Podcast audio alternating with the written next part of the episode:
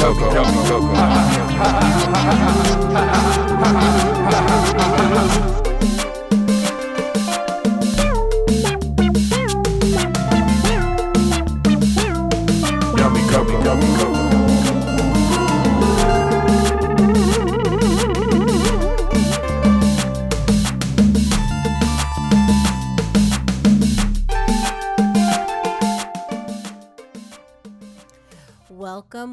To the next installment of the Yummy Coco Show. This is a pop culture variety show for your ear holes with sketches, music, interviews, and games. I'm your host, Yummy Coco, aka Colette Prosper. I am a comedy writer and filmmaker. I uh, talk about everything from Pete Davidson gets a show that's uh, going straight to series and it's going to be called Bupkis. Last OG was canceled. Uh, lots of stuff in the news. My guest today is Hilliard Guess. He is uh, a writer, director, producer, podcaster. He hosts also, he has his own show, Screenwriters Rant Room, which I was just a guest on two weeks ago. And he also uh, interviews, uh, he's also a host on Third and Fairfax, which is the Writers Guild of America's um, West uh, podcast. Anyway, he's wonderful. You'll meet him.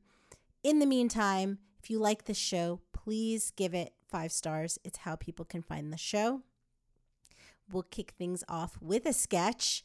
It's called Elon Musk and Lea Michele's Spring Awakening. Sketch.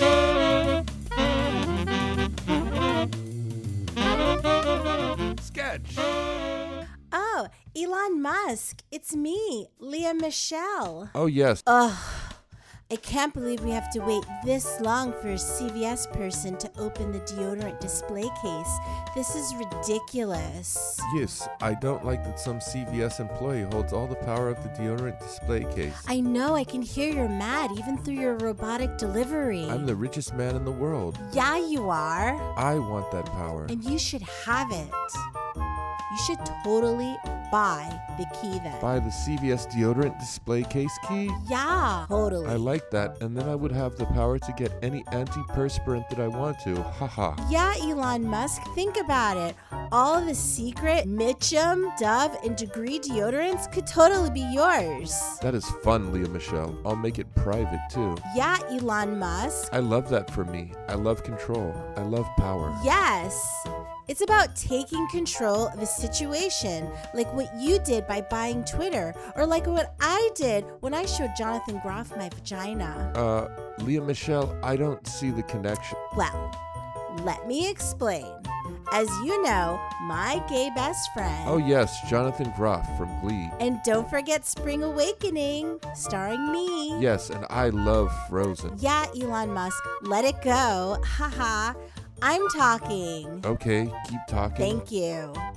Anyway, Jonathan Groff might have said something in passing like, as if I've never seen a vagina before. So I just took out my desk lamp, whipped out my lady parts, and I gave him an illustrative lesson that satisfied his curiosity of the female anatomy.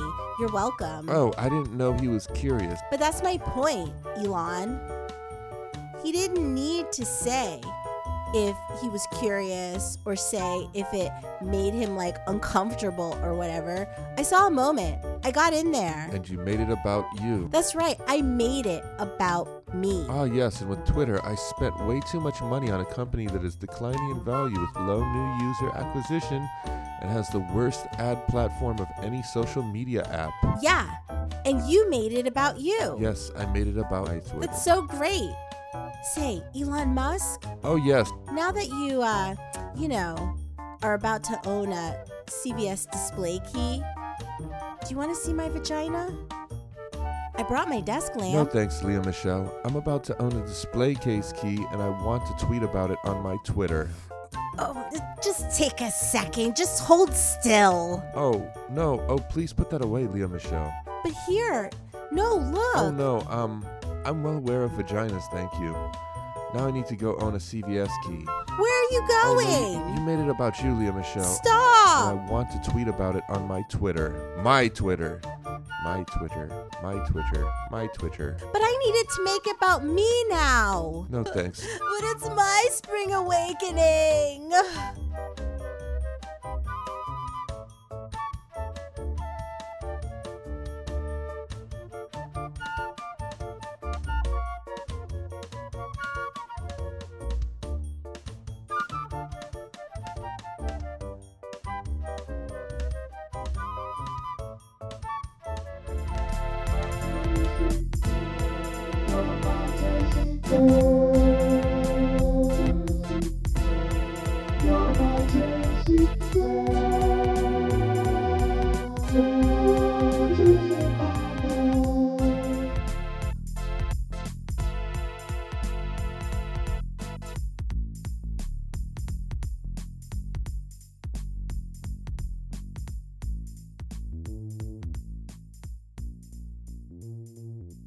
And we're back. Awesome. Let's get into my talk with writer, director, producer, podcaster, Hilliard Guess.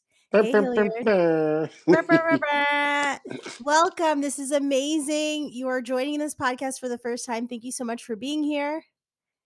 Appreciate it. Appreciate it. Yeah, yeah. And um you've worked on many, many projects, including Deadly Class and now Ticker. I want to talk to you about that. Mhm. You're also the host of hit podcast Screenwriters Rant Room, one of my favorites. Also, you're one of the hosts of Third and Fairfax. I've I've interviewed um, Josephine Green Sheng in the Mhm. past. Also, um, you're co-chair of WGA West Committee of Black Writers. I want to talk to you about that. You're a legend. This is a treat. Like Jay Z, you're not a businessman. You're a business man. Man. I want to talk to you about investing in yourself because as a writer, director, producer, podcaster, you're also a small business. Yes. So we'll get into that. Um, but before we do, can I ask you a, an icebreaker question? Sure, sure. So if you were given superpower like for the summer, uh, which one would it be? Teleportation, invisibility, or flying? Oh, that's all I get? Yeah. Because I because I have a superpower that I love. That I Okay. wish I had. All Uh, right. Can I, can I tell you what that one is? Yeah. You're gonna think you're gonna think I'm crazy though when I tell you. Yeah, but you only get it for the summer though. It's okay. That's all I need. I need about three months. Okay. All and right. I'll rule the world, Pinky. Nice. Nice. I want I want mind control. oh, Yeah. What would you do with that? With that kind of I would, power? I would do a lot. I'd be running Yeah. Hollywood. That's like um and the I'm thinking world. of the professor like Magneto or something. Yes, exactly. Wow. If you have Professor X. control, just Uh-huh. think about this. Think about this really quick. This is Yeah. funny. This alone, if you had say, let's say you're single, you had a crush on somebody, Uh-huh. you could control them to be in your life now. Yeah. You, make know? them love you. Somebody lives in a big house that you love, they drive a car you love, they'd sign it over to you. yes. You know, just all kind of shit. Yeah. And then also like a big film company, they have oodles of money and then they're just like, here, here are oodles of money for you to make projects. Bam. Yeah. And and then you're just like, oh, for me, and and it's all part of the mind control. That's awesome. Yeah. Um, I mean, I would fly so I could visit my family on the East Coast and not have to risk my life because there are no masks anymore. So, you know, that would be nice if I could just Mhm. swoop in like that. So this is amazing. I was recently featured on Screenwriters Rant Room. Um, a couple of members of Tribe, um, Amy Aniobi's Talent Incub- Incubator were also featured. Trina Jasmine. Um, we talked to you about being emerging writers. Mhm. One thing that I realized during our talk is that success comes as a result of taking care of yourself, which Mm. is hard but important work. From my Right. vantage point, it looks like you not only invest in yourself career wise, but also emotionally, physically, spiritually, which is the best thing one could ever do. So, with that in mind, like, what's a week in the life of Hilliard Guess? It's funny. Um, uh, my husband and I were just talking about this yesterday. I'm Uh-huh. such a creature of habit. Yeah. I told you I do the same thing literally every day. hmm By by usually by ten thirty, I've I've already hit, taken a shower because I don't get Mhm. up till like nine. Yeah. and um, I've already taken my shower. You know, taking the girls out or whatever, fed them. The Um, girls are your your dogs. our dogs. they're our Okay. puppies. They're Uh-huh. dogs. We call them we call them puppies because they're small. Yeah. And um, Malibu and Venice are their names. Nice. Such Uh-huh. great names. That's so cute. and um, and usually I'll, I'll I'll have my breakfast. I'll make my Uh-huh. protein shake first, and Yeah. then my husband. Where we both went on Nutrisystem because I wanted to support him. so we're both on that. So I'll make like you know their the waffles or their egg omelet, whatever they have, you know, in the morning. Yeah. And um, but I make my protein shake every morning. Yeah. You know, literally. And, And it's so like I'll. it's a huge container. It has like all the Oh, that's right. You superfoods, saw like it. the, the berries. Yeah. Yeah, Uh-huh. sure. Yeah, so I'll make that and then I'll head over. I think I told you I drive that Starsky and Hutch car. Yeah. so I drive to the garage where that's parked, go get that, wipe it down because I'm anal. and then I'll drive to the gym, work out for an hour or so, do my cardio, and then I'll head to the office and take a shower and clean up. And then I'm in my office, usually about 12:30, something like that. So you get into one. So you get into one car from home to your garage, where Yeah, you get like your, you know, pimp your car. cool, your cool pimp car, and then you go to the office. I got to be cute, girl. Yes, but why not just have it at home?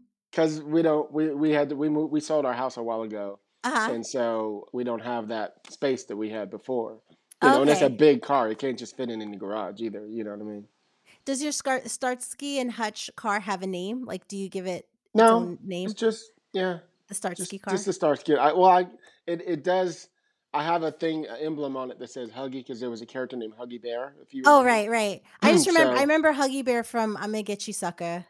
right, same dude. Uh huh. and Antonio um, Fargas. correct, correct. Uh And uh, so I, if anything, it would be called Huggy for Okay. sure. All right. And so, so you take Huggy to the Mhm. office. You're in the I work. office. I get to the office. I, I told you I set my clock for Yes. 45 minutes and say I'm writing whatever it is I'm writing. I Uh huh. start writing on that. You know, I usually actually I get there and I still stretch for I don't know what it is. I just kind of clear my mind, you know, and I Yeah. kind of stretch for like maybe two or three minutes and then I'll sit down and boom, I'll go into whatever it is I'm doing. But as I told you, you guys the other day, I'll hmm have the script I'm writing. I'll hmm have the next outline for the next thing I'm doing and minimizes the script I written years ago Yeah. you know? So every time every 45 minutes when my alarm goes off it allows me to stop for 10 minutes work out because you know i got my weights and my bench and stuff in there and i do it because i'm about to move to the outline now and the outline might be a whole different genre or style or whatever so now i put on music for that. So I, while i'm working out i'm getting in the new headspace you know And is this all like pre-programmed? Like, are you programming this music the night before, or are no no you? Uh no huh. I just have, you know, we all have so many different, you know, albums and um, you know, I make I make soundtracks and so so I just might put on the soundtrack for the 80s or soundtrack for the 90s, Yeah. whatever it is. You know, it just makes it simple. um, and as I told you, like I'm I'm been working on a lot of projects that are historical stuff. hmm So I might even be playing minstrel music. You know, it might be all, you know, James Brown. It might be all, you know, the blues. It might be, you know, Etta James. You know, whoever it is, but just to keep me in that space. You know, Right. and so I'll I'll hit the when my alarm goes off. I work out for ten minutes. I switch the music. I work out for ten minutes, and then I sit down for forty five minutes to work on the next thing Yeah. and then 40 the alarm goes off and then i switch i play oh it might be 80s music and now i'm workout for 10 minutes and it just it's kind of like i always tell everybody there's something to changing your environment hmm right so for me it's like i don't necessarily get up and walk out of my office and go in it. once i'm inside i'm pretty much inside except for going to the bathroom you Yeah. know and that's just me how i work and so then i found for me you'll find a pocket of time when you get the most work done. I get the most work done between 12 and 6, 7 o'clock at night. You know what I mean? For me. So hmm that's my hot spot. So that's what I'll, I'll this, this will go on seven days a week. I, I do the exact same thing. And literally by 5, 5.30, I'm looking at my clock going, okay, I got about 20 more minutes in me. you know what I mean? Yeah. And and I'll text my husband like, "Hey, I'm on my way." You know, I'll get dinner ready when I get home, whatever it is, and I'll just Wow.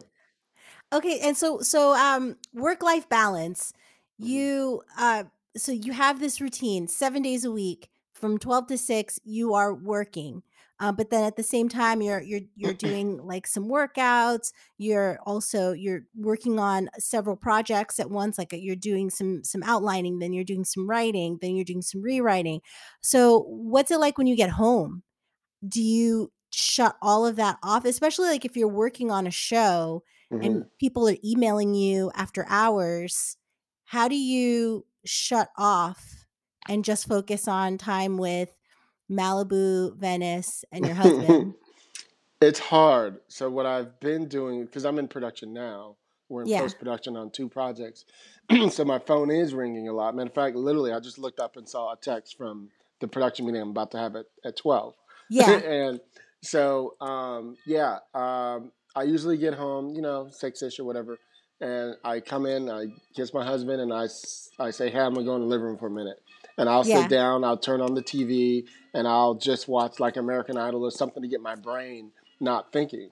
a if I reality turn- show yeah If I turn on Power or something else, I'm like, what page are we on? What happened? Why did they do this? You know what I mean? I can't Yeah. help it. yeah so, but if I turn on some reality show that's, you know, some, you know, makeover show, you know, something about, you know, uh, moving to Hawaii, whatever it is, I'm like, okay, I could just chill for about 30 minutes, you know, and then I always doze off at some point for about 10 minutes, you Yeah. know, and then, um, and then I'll wake up and finish the show I was watching. And then at the same time, my dog will not let me sit still. So she's always, here's the ball, throw it, throw it, throw it, yeah you know, yeah so I'm playing with her a little bit uh-huh and then um, then I'll get up and make dinner. We usually try to eat about seven ish because I stop eating at nine. uh-huh You know, because I'm on that losing my voice. Sorry, I'm on that intermittent fa- intermittent intermittent fasting. thing. yes I've been on that for like two years or something like that, yeah and so I stopped eating anything about nine. If I'm really hungry, I'll have like just like a handful of nuts or something. okay you so nine o'clock food food is kitchen is closed Yes. and you are um you're and then you're you know you're up for a little bit then you go to sleep and and then you wake up and then Same at again. nine you wake up at around nine and then you have Same your thing all over same again. same thing all over again Yep. And we go to bed Um, about twelve thirty one. Some it's usually kind of late. oh wow Mhm. wow okay um so yeah i i'm i'm fast asleep by then i hope sometimes That's why i I get up up so late. Yeah. Yeah. yeah i usually yeah i i'll i'll i'll go to sleep around like 10 and then i'll wake up i'll wake up at different times over the night so i i'm still working on that. But um but can we talk about like your early years? So you know when i think about deadly class for instance um, a show that you worked on it's Mhm. a coming of age story set against the backdrop of, of 1980s count, counterculture. I think about your origin story about being a punk rude boy um, how has your musical past influenced your present now as a um, you know filmmaker screenwriter Um, it's still everything of who I am. You Uh-huh. know, as you know, they always say like when whoever you are as a teenager is kind of going to be who you are when you grow up, in a sense of like the music you love when you're a teenager is the music you still love. You know. yeah yeah today. yeah i still listen to that stuff Yeah. uh-huh. So for me, like you know, the specials and madness and you know the, English beat. all, all that stays. That's still me. yeah You know? I- So when I'm in my car, I'm still blasting my reggae and my ska music and whatever. And if I play hip hop, it's like the '80s. It's like Grandmaster Flash and Slick Rick. That I don't want to hear no new shit. yeah You know? yeah no So I'm still, yeah. Go ahead. yeah it just it doesn't even sound like what uh old school hip hop sounded like Right. like doja cat does not sound like yeah, I would. You would never hear that in my car. yeah Yeah, no, no. And Uh-huh. not that I don't don't you know respect or like the Migos. Yeah, or of course. those those groups like that. But for me, it's just more so.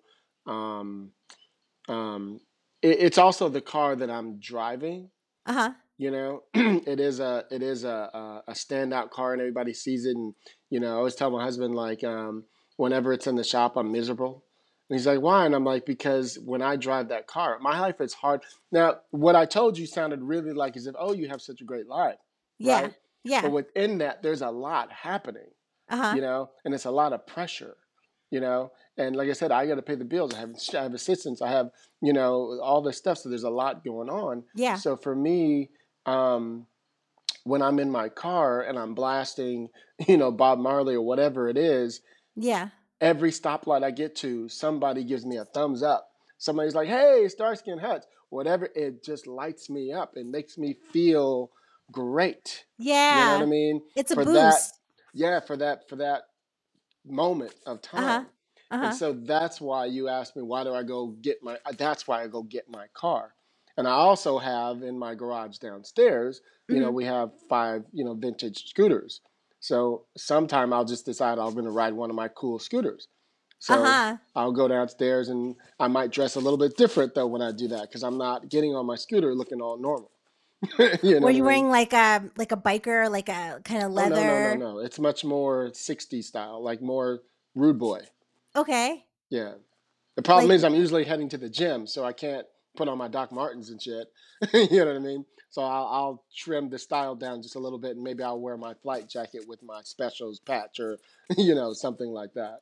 Oh You know what I wow. mean? Okay. Yeah. Oh wow. So your scooter, it's like a Vespa or something? Oh yeah, yeah. Vespas and Lambrettas. I have five of them. Wow. And- I've always they're- wanted a Vespa. Yeah, they're all what we call modded out with lights Yeah. and mirrors and crash bars and all styled and painted beautifully and you know personal license plates and stuff and you know. Wow.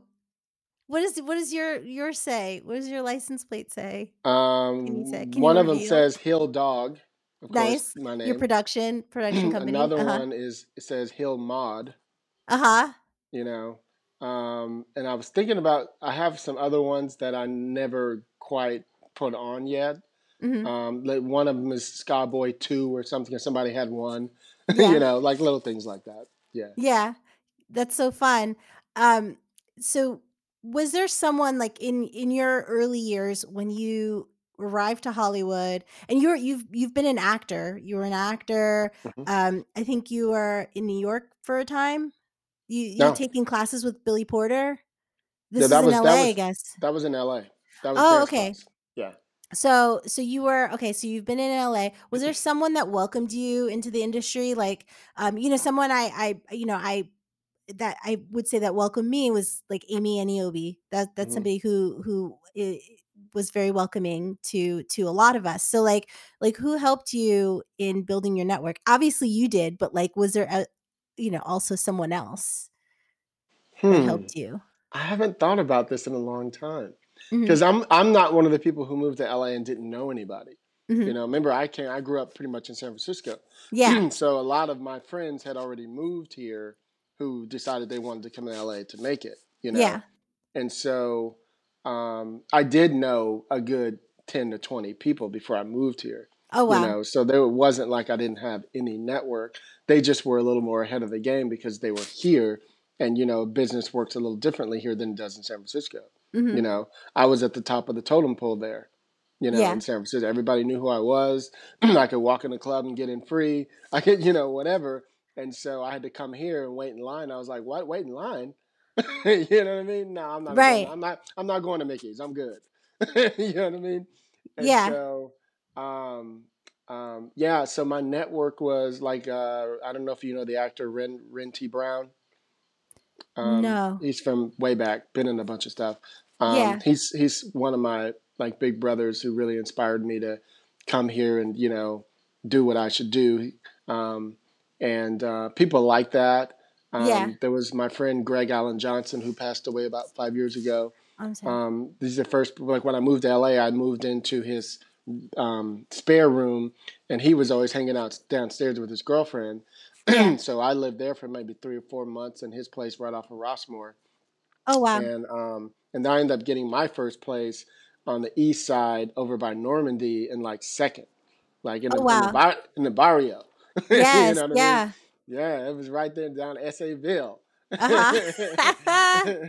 and I would roll into my driveway, and you know those those one of those older buildings where you could pull in, and Yeah. you could park, and you could just go in the elevator and go right up into your space. So I never really walked outside. Mhm. You know what I mean? Yeah, I was there maybe a year. Year. Well, it wasn't that. It just wasn't safe. Yo. you know. and so um, I did that for a while, um, and then I finally moved to Hollywood. Um, maybe about a year or two later, yeah. and uh, I had a place on Orange Street, right up, right above between Sunset and Franklin. I'm sorry, between Hollywood and Franklin.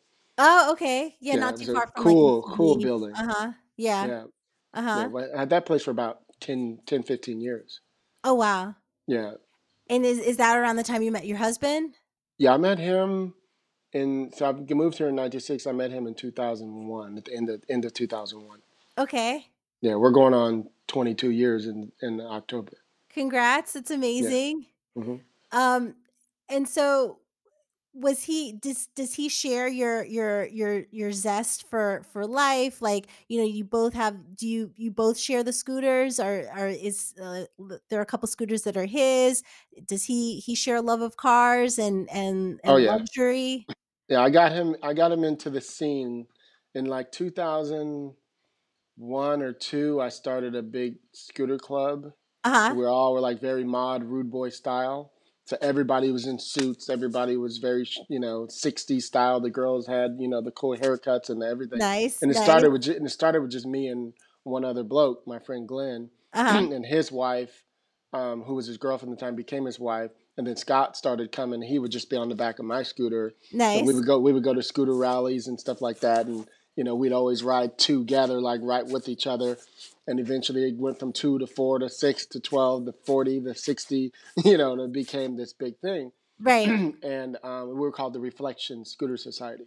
uh-huh And and both of us come from the old, you know, mod rude boy style. So we wanted to make sure we had a group of guys. Even if you brought a new plastic scooter, which we personally hate, yes we knew eventually you'd want to get an old one, and that's what always happened.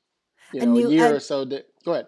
A, an old one means like chrome or something Yeah, yeah, the vintage metal, you know, uh-huh metal and chrome, sure. yeah and eventually you'd start putting on suits and listening to the specials too, you know. And yeah that's exactly what happened. You know, that's how it went from just the two of us to four of us to 60 of us. You know, and you'd see this mountain of scooters, you know, every Friday night we met at a place in Hollywood, the Bourgeois Pig, for years, Oh, you know. nice. Yeah, I know that. Um, yeah, that's right by UCB Franklin. Yep. Yeah, yeah, it's and still there.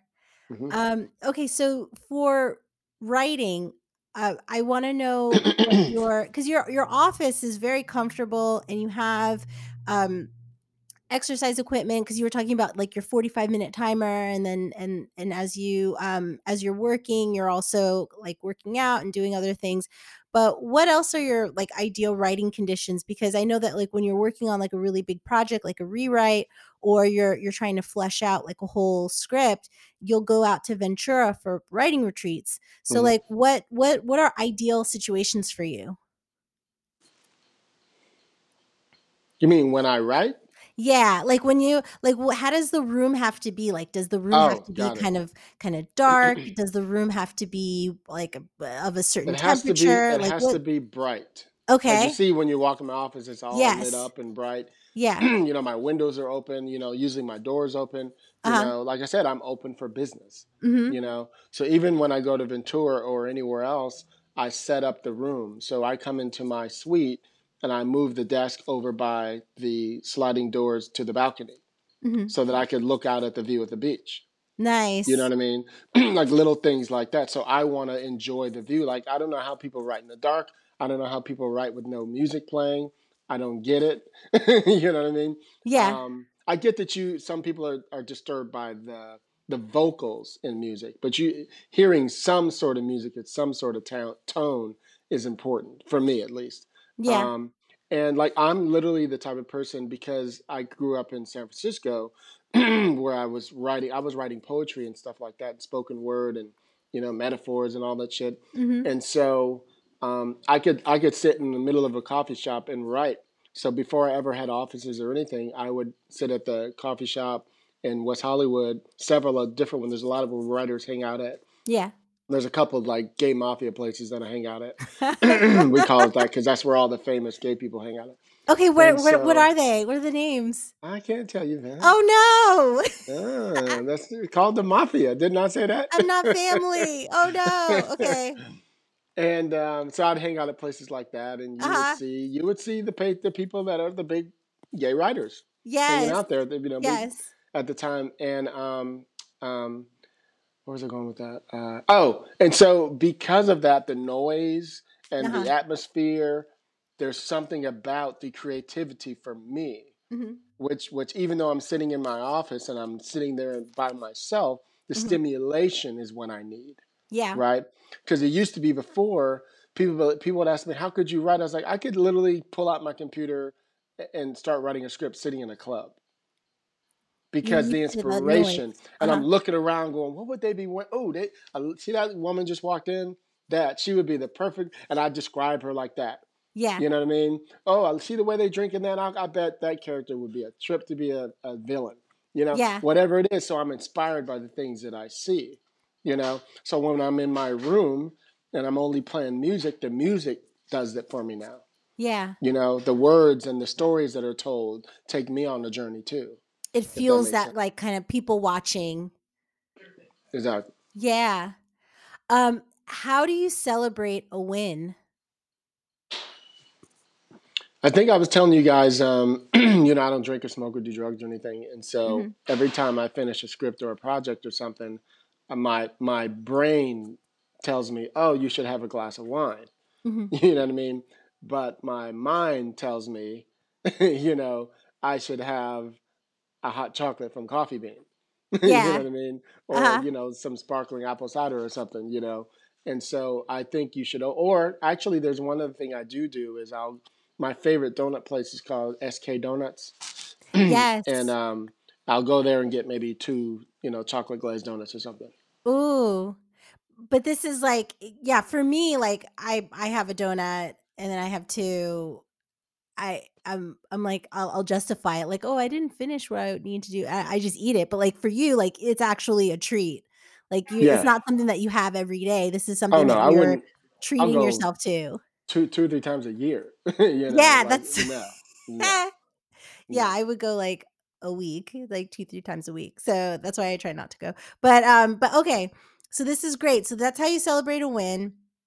So when you start a business you're investing in yourself it can leak into a person's um, mentality their approach towards life so i want to talk to you about all of that because um, you're somebody who takes really good care of themselves um, but then you also invest in yourself as like a brand so Right. you said that it was about 10 years ago that you realized that you had to put money into yourself so what was that aha moment for you where you realized like i, I need to do this i'm a businessman I think I've always kind of had it because it used to be. I think I was telling you guys before. You know, in hmm that first year or two of my starting to be a, a, writer, all those thousands of scripts I read.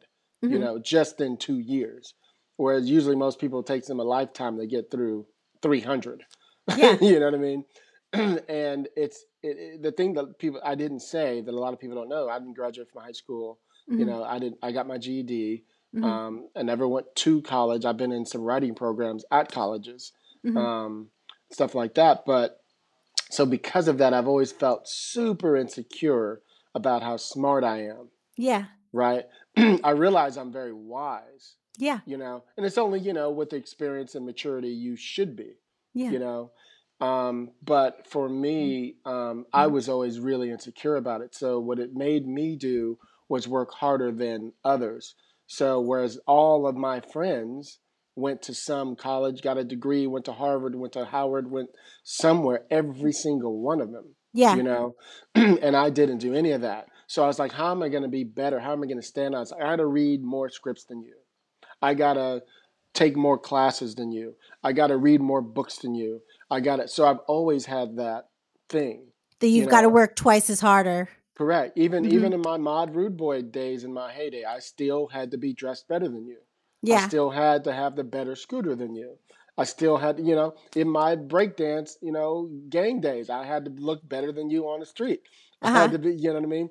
And so it's just, you know, I've always had that um, that uh, uh, hustle, like the hustle muscle is what I call it. yeah You know, it's it's always been there. So um, I I think what I was talking about was the turn about ten years ago when things shifted for me hmm was when I had a meeting with a producer and we were talking and um, somehow he started talking about punk rock music and I lit up yeah and I was like, whoa, whoa, I don't know, I don't, I don't think you know who you're talking to.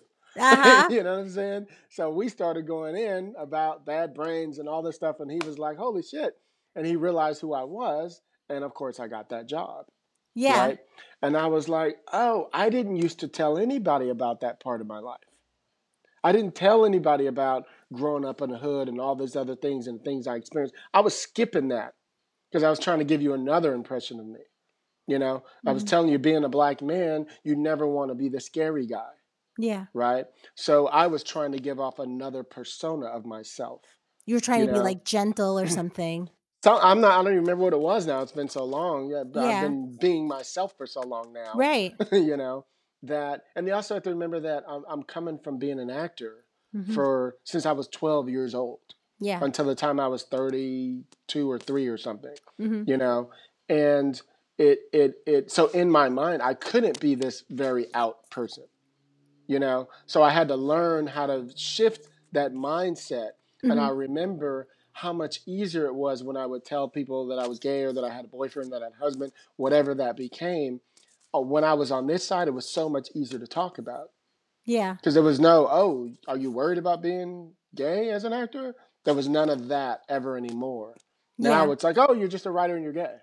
Yeah. You know what I mean? So little things like that started happening around that time where I realized it was okay to talk about the fact that I was gay you Mhm. know it was okay to talk about where i grew up and how i grew up and why i write the things i write Yeah. that's what sold me Mhm. you know i didn't understand that until i had this conversation that got me a job and i was like oh i need to embrace that and he kept telling me you need to tell that story you need to tell that story Yeah. you know what i mean and that's why you know when, when you heard me yesterday or the other day when we did uh, my show Yeah. and and I would talk to you guys and I would like tell that part, tell that part, tell that part, Right. you know, because that's the thing that made me lean in.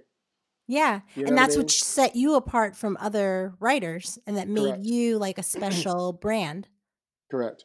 hmm Every time I talk to a writer, um, writers writers come in and they want to pitch me stuff all the time, and I've heard hu- probably several hundred pitches, and I can't tell you how many times writers come in and they'll tell me a pitch on a project, and I can immediately tell they have no tie into it whatsoever. And Yeah. I'll say, "What was your tie into that?" Oh, I thought it was a cool idea to do. Or on the on the on the on the off chance they'll say, "Oh well, you know, when I was younger, you know, there was this cool thing that happened between my mother and blah blah blah blah." And I'm like, "Why didn't you start there?" Yeah. You know what I mean? Why did you leave that out? I didn't think you wanted to know. Why would you think I wouldn't want to know the origins of where it came from? Yeah, that's the thing that I think it's hard for people and and also for me in a lot of ways is that like um the things that we find maybe embarrassing or we find um that uh, might make us seem a little weak we don't want to share because Yes. it makes us vulnerable but that's the thing that actually gets you the job Correct. the writing job That and that's the difference between like uh, emerging writers when they finally get on the show, or Mhm. even if even if you have a, a writers group, the more advanced writers will be the ones who talk the most. yeah right? They'll be the ones who tell you about what happened at home and you know stories about shit that happened to them in the past because they've already understood. There's no need to hide this shit, yeah you know. And what happens? Most younger writers are worried somebody's going to steal their idea, you Mhm. know. But here's my thing. For example, my producing partner and I will get a meeting. We'll go and and um, we'll soft pitch something yeah right? And she'll just throw out like a premise. And I'll add on a little bit more to make it even more clear of the tie into us and all that other stuff. And when we're done, she'll be like, Why did you tell them all that? Now they know our whole story. I said, Exactly. Right? And and and I'd be like, and she'd be like, but why? And I says, because here's the difference between me and other writers. I'm not worried about you writing me. yeah It's ex- execution. right I can tell you the whole story. You won't be able to execute it the way I'm going to do it. Yeah, exactly. Because you you have a specific perspective It's than different. somebody else. Yeah. You're gonna come in the movie different. You're gonna start with characters different. Everything's gonna be different. You Mhm. know, even if I painted the picture for you, you still won't write it with the prose the way I'm gonna do it. You won't have the style the way I'm gonna. So for me, I'm never worried about that. Other writers are worried about that Yeah. because they haven't gotten to the point where they're not where they've seen and read so many other things where they know they can grab and make it pop in their own way. Mhm. But when you don't know, all you know is what you know, and so it, to you, it looks like it's going to be stolen. Right. You know what I mean? It'll never be stolen because only you could do it. Yeah. You know what I mean? But you it takes time to learn those things. Right. And yeah, and the confidence and uh so so much. The eh, but yeah, it's all about it's all about just um just being open, right? And Yep. just just taking taking that risk. So, what's the bravest industry risk that you've ever taken that you're most proud of? Hmm. The bravest. Boy, there's probably a couple. And maybe one that like, you know, somebody was like, "Oh, why'd you do that?" And but it actually proved uh successful. Well, I mean, my reps didn't want me to take the the the Deadly Class show at first. A lot of people don't know. I don't I don't talk about that Yeah. It's like a cult classic. Yeah, and and mainly it's because I'm already a executive producer doing the stuff that I'm doing, and I Yeah. took that job as a you know low level writer, Yeah. and um and my whole reasoning was, look, if we get even one season, what it'll do for me is allow me to use the fact that I was on a show, so that people can stop going, well, yeah, we know you've produced these other you know digital series and you've worked on a Go 90 network and whatever as a co EP on this show but Yeah. you know it's not a network show right that's just how hollywood is period Yeah. right they don't realize the only thing that separates those things is money and You're the right. turnover you know that's it it's we're doing the exact same thing you were doing just a little bit less you know what i Mhm. mean it's like the difference between doing a BET show and an hbo show it's still the same shit y'all just have more money you know what i Yes, mean that's right. and so and so it's looked down on that it's not good enough and that you are not uh, at a level Mhm. yet to them Mhm. Mhm. um, but the, the the the truth of of it all is not every show will allow you to get to a point where you're producing shows and doing all that. Because I told you, even on the show I was on, there were some upper level writers who were knew hardly nothing of stuff that I knew, nothing. Yeah. you know what I mean? Especially when it came to production.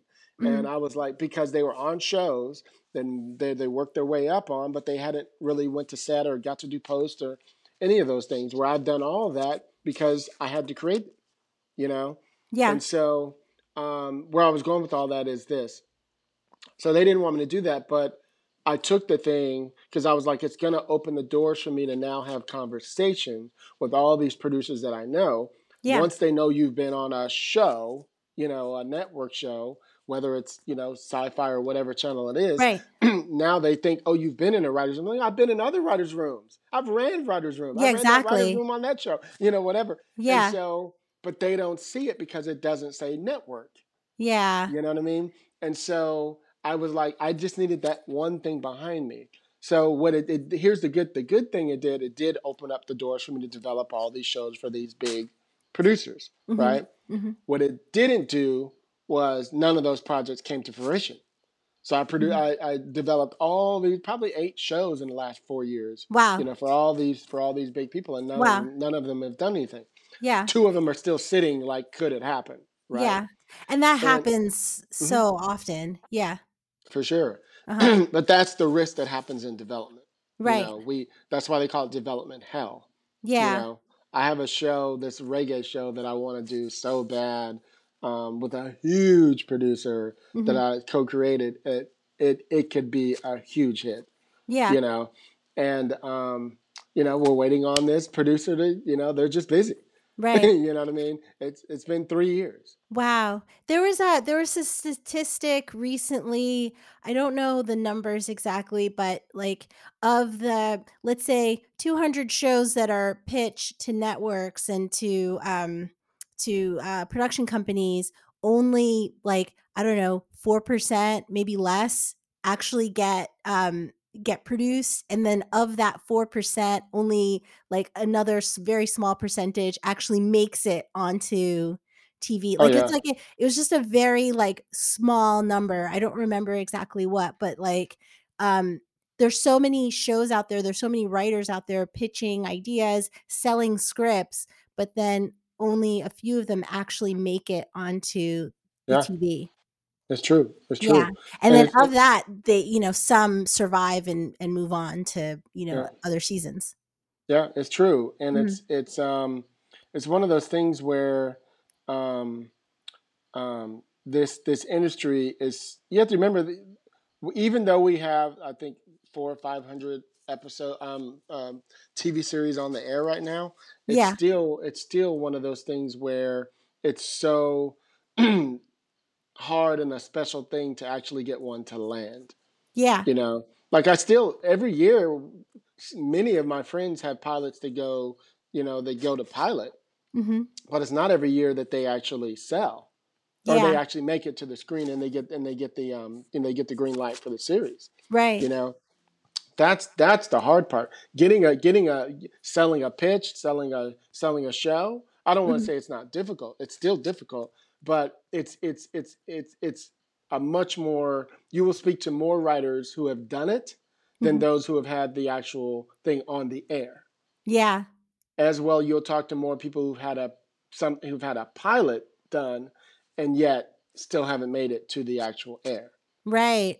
you know what i mean Yeah. it's just the odds game Yeah. you know Um, there's a Haitian saying, um, uh, behind mountains are more mountains. Sure So so yeah, it's it's not just uh, you might get over one one hill, but then there's several more um, right in front of you. So I want to talk about the the origin of the rant room. So so also Mhm. like you know you are you're somebody that um you you create you you open your own window you you open the door for yourself and Yeah. I, I i'm inspired by that that's that's part of the reason why i i started my podcast was that like i want to be able to talk to people i don't have the backing of like team coco or earwolf so i i do it myself and and Mhm. you you also are someone like that diy like you you do it yourself too. So like what was the origin of the rant room? Um because also like there are a lot of screenwriting podcasts out there including you know script notes or writers Mhm. panel.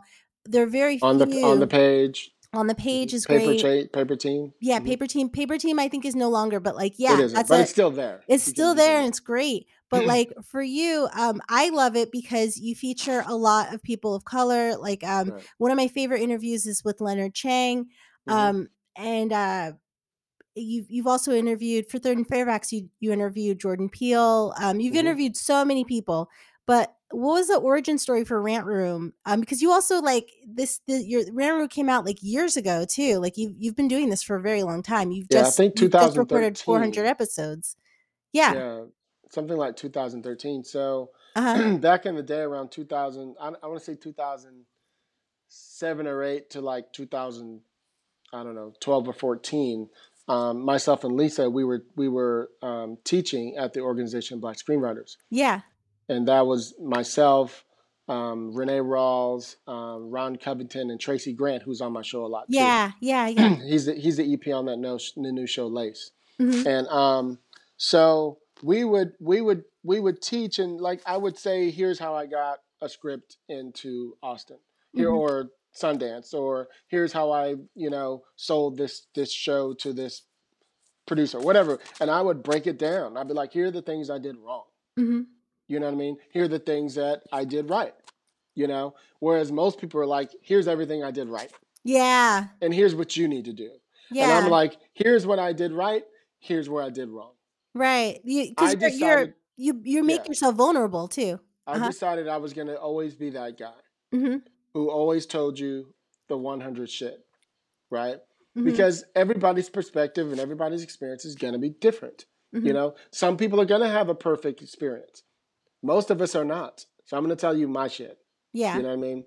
So at first, I was very hesitant on teaching, and what happened was somehow, you know, sometimes when you're just sitting there and you, you know, people are just having random conversations. I started talking about, you know, um, a production or something I was in, or you know, how I did whatever, and people were like, "Dude, you should, you should teach that." And I was like, "Me, teach? I don't know, you know what I mean? Whatever." And I started realizing that I was comparing myself to Lisa because Lisa is a teacher. yeah Lisa is actually one of the best teachers I've ever seen in my entire life. And I've seen Billy Ray and all those dudes talk. She will kill them, yeah right? She is dope, right? And so I was comparing myself to her. Mhm. And what I had to realize was the experiences I have are what allow me to do it. I still was in my head of I never went to school. How am I going to teach? You know, I've only sold this one little thing, whatever the thing was, Mhm. right? Never feeling worthy. Instead of going, it doesn't mean you can't teach them what you know, Yeah. right? So I started slowly. Here's how I do my log lines. Here's how I do, you know, my outlines. Here's how I break down a script, whatever. And I just started teaching those things like that. And then we started doing this thing called OBS on Tour, which is Organization of Black Screenwriters. hmm And what would happen was, as you know, a brother, I've been pretty good on this show. I have a potty mouth. Uh-huh. You know, I try to be careful, but when I'm excited and happy, the bombs just come out. And that's I just- okay. That's all what I mean? Uh-huh. but That's you great. know, Uh-huh. black folks, you know, no cut on anybody there. That's just black folks. You know, a lot of them go to church. They're like, "Oh, Hilliard, can you watch your mouth?" You know, but I'm like, I can't even be. We're all writers. You know what I mean? Yeah. Yeah, we, exactly. we ain't at church. yeah. You know? And so that started becoming a little bit of a problem for me. So we would be sitting in the, in the parking lot, me and Lisa and the whole other people who taught, and we'd just be frustrated with the things we couldn't do or say. hmm And I and I, they were like, "What are you gonna do?" And I was like, "I mean, people have approached me about doing a podcast one day. It's like one day Oh. I'll, you know, one day I'll do some shit like that." And then my nephew had got on this network, hmm and his show was doing really well called Kevin Hates Hip Hop hmm and and he I, I told him what had happened he was like oh well i'll ask jamie if you want to do your show on this thing and i was like well let me so i reached out to lisa took her to lunch and we got her got her some waffles or some shit Uh-huh. you know and Butter and, her up. um, and i was like look i want to do this thing i want you to do it with me you know Uh-huh. and so she agreed and we went on this network and it was fine the, the network was fine and he Yeah. was good the problem was we'd be talking about stuff and he would chime in with this i hate this this inward stuff Yeah. you know what i mean i'll drop it if it's like a necessary moment like y'all Yes. know how we are like i'll make a comment but it's like every other word is like an N word and blah blah blah blah and blah blah. And I was like, this ain't the show I want. I don't want it to be this ghetto. Yeah. You know, he's a nice dude, but I just didn't want that version of it, right? Yeah. And so we did ten episodes, and then I was like, dude, I gotta, I gotta go. Mhm. So my producing partner um, was like, hey, I told her what happened. She was like, you need, you need to get your own shit. And she's like, what would it cost for you to get your own stuff? And I was like, well, I have to get the mics and the blah blah, and I want to have at least four to six people in there, so I need to get the mics and blah blah blah. Yeah. And she's like, well, how much are you gonna cost? And I said, I probably need a good fifteen hundred, you know, whatever to get what I want. So she's like, here's five. Wow. You know what I mean? Lisa. Yeah, no, no, my producing partner, Oh, producer. Pa- Pamela, Okay. okay Pamela. Pamela, Yeah. uh, who's still my producer partner. Yeah. and so she gave me that. So I was like, okay, I guess I had to go get the stuff. Wow. So I did, and you know, the rest is kind of. Well, first we were doing it at my friend Don's house because he was Mhm. never home um, on Sundays because he would go to church, Mhm. and we would do it there. We did maybe I don't know, maybe about eight of them or something there, and then eventually I got my office um, at Universal. I mean, not um, on the lot. Yeah. I've been there, been there seven years now.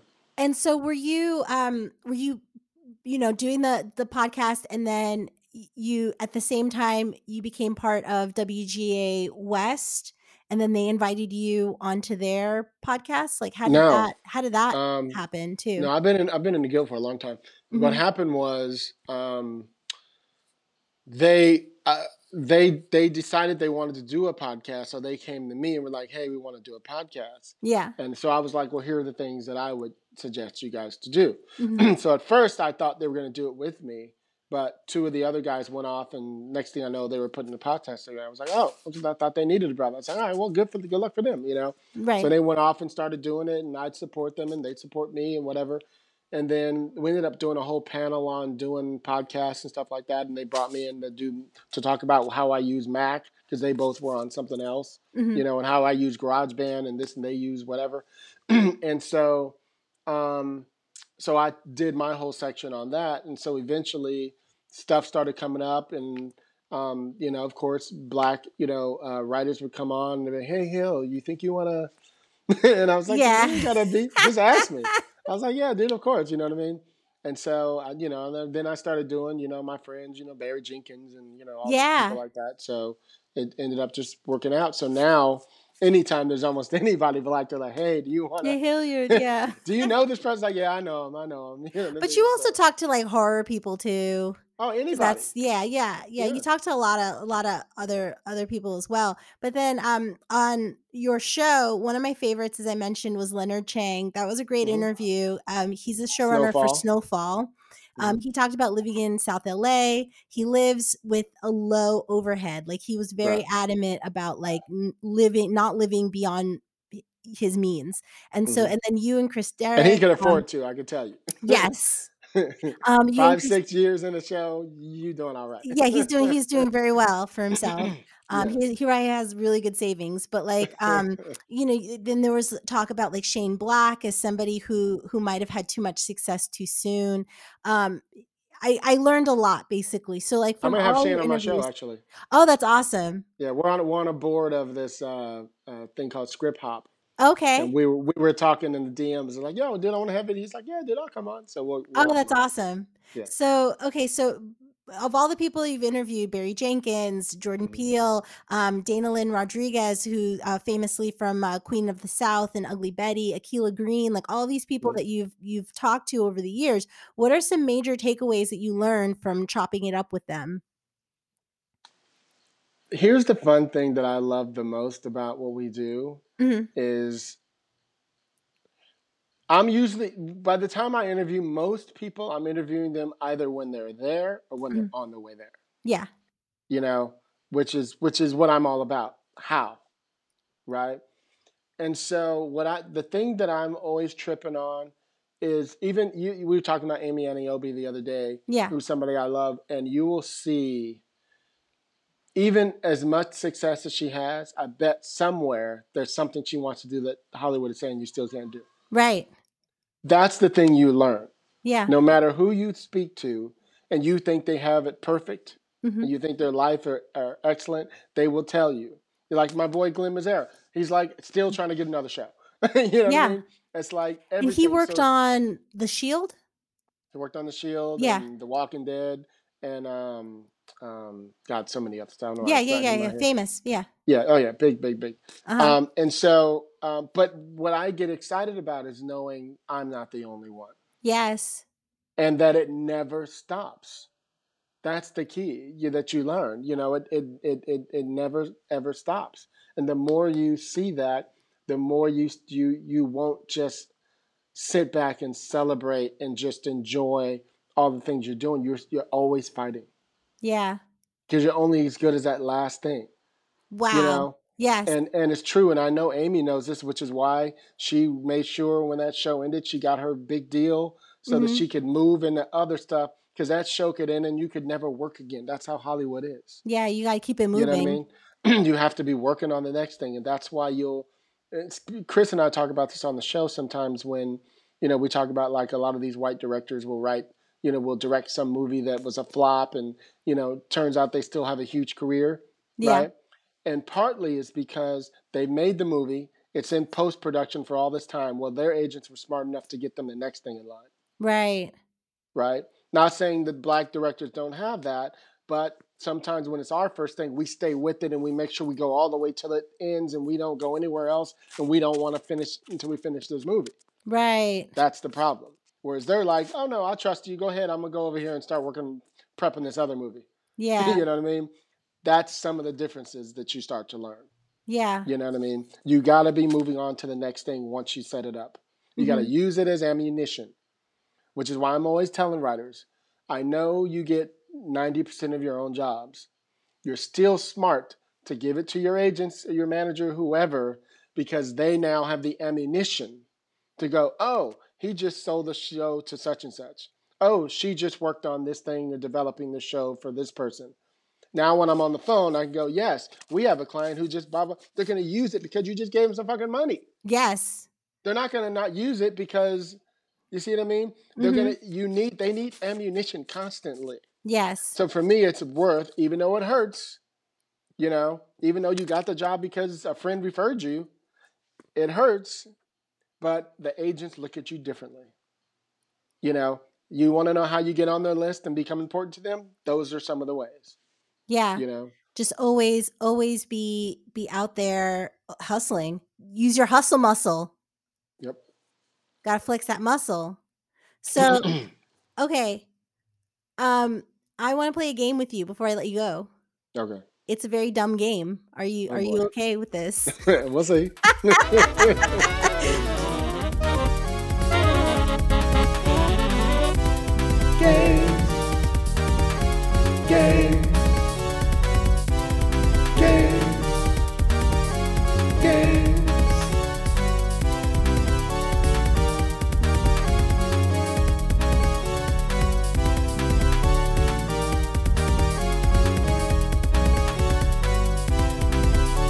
a BuzzFeed quiz, smash or pass. I'm dying to know which of these 15 celebrity crushes you would smash or pass.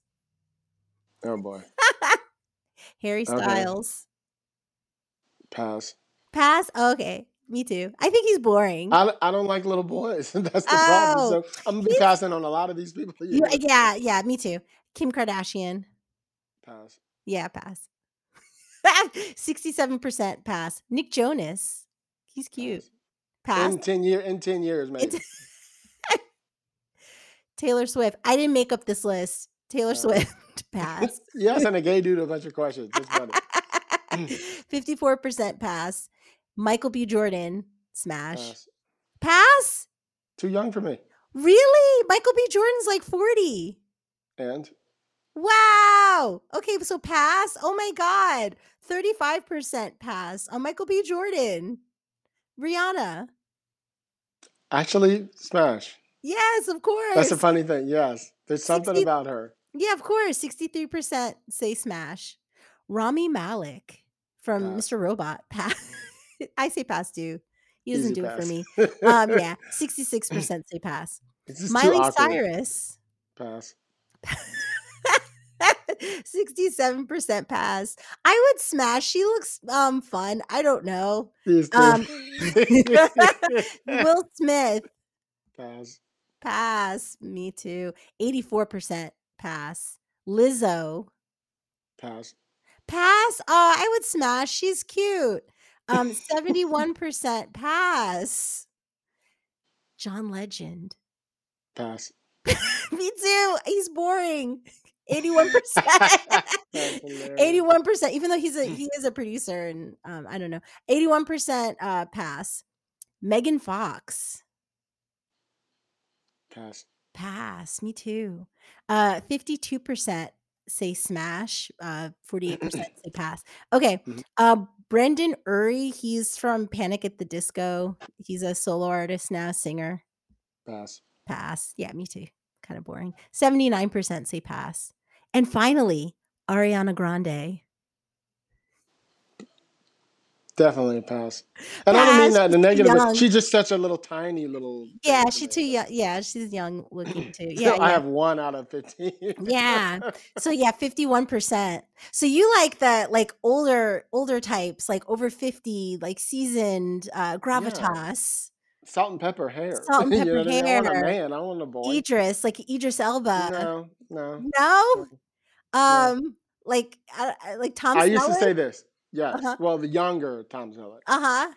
You know, like Tom Selleck 15, 20 years ago. Yes. Okay. You know. Like friends, friends time. Uh, yeah. Okay. Yeah. Nice. Wait, you said you used to tell friends what?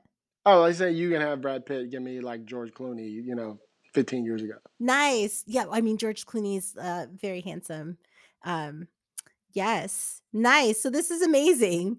Um I've learned so much from you. Thank you so much for doing No this. No problem. Thank you for having me. This it's is awesome. great. Can I ask you one last question? What is making you happy these days? You just got the second booster. I I know that. I don't know if that's Oh, making girl. you happy. I was out of it for a day and a half. Wow. You know, I'm just coming back. Yeah. Like I haven't been to the gym yet. I'm going to go today after I finish with you. Yeah. after after my production meeting. Right. Um, yeah. Um, what's making me happy today is like I told you. Um, I don't know if you heard the episode we did with Ben Watkins. Yeah. Like I said, when I when I get in my car, you know, when I'm on my scooter, it just I, I it takes it's nostalgia. Right. It takes me back to being 14, 15 years old. You know, we're all on our way to scoot to go see Fishbone or something. Like it just takes me back yeah. to that day. So it just it, I light up from that hmm you know that that makes me happy i'm doing some projects i'm happy about um, i hope the world will be happy about them too You know Yeah. what I mean? So yeah, Yeah. Yeah. Ticker sounds really cool too. yeah, Ticker's gonna be fun. It's gonna be- Yeah. we just did. We just we just shot some promos for it, so we're gonna come out with those in the next few weeks too. So that's, That's gonna dope. awesome. That's Mhm. awesome. How can people find you? You can find me on Twitter. You know. I say Twitter like I'm cool. Yeah. Um, at tw- at I was about to say at Twitter at Hilliard Guess. Uh, you can follow Screenwriters Rant Room at Screenwriters RR.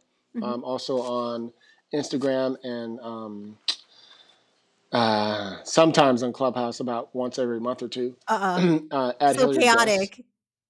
Yeah, I'll be on there next Monday. There's a TV show that um, I, I directed um, one of the episodes, um, Mhm. and they're coming up on their 10th year anniversary, I think, Yeah. called the un- the the Unwritten Rules. Nice. Um, and um, so they they asked me to host, choose me on Clubhouse next Monday at three o'clock. Okay. So supposed to do that. Yeah. So check out Hilliard. Thank you so much. We'll see you next week. I'm Yummy Coco. Keep your lamplight trimmed and burning. Bye.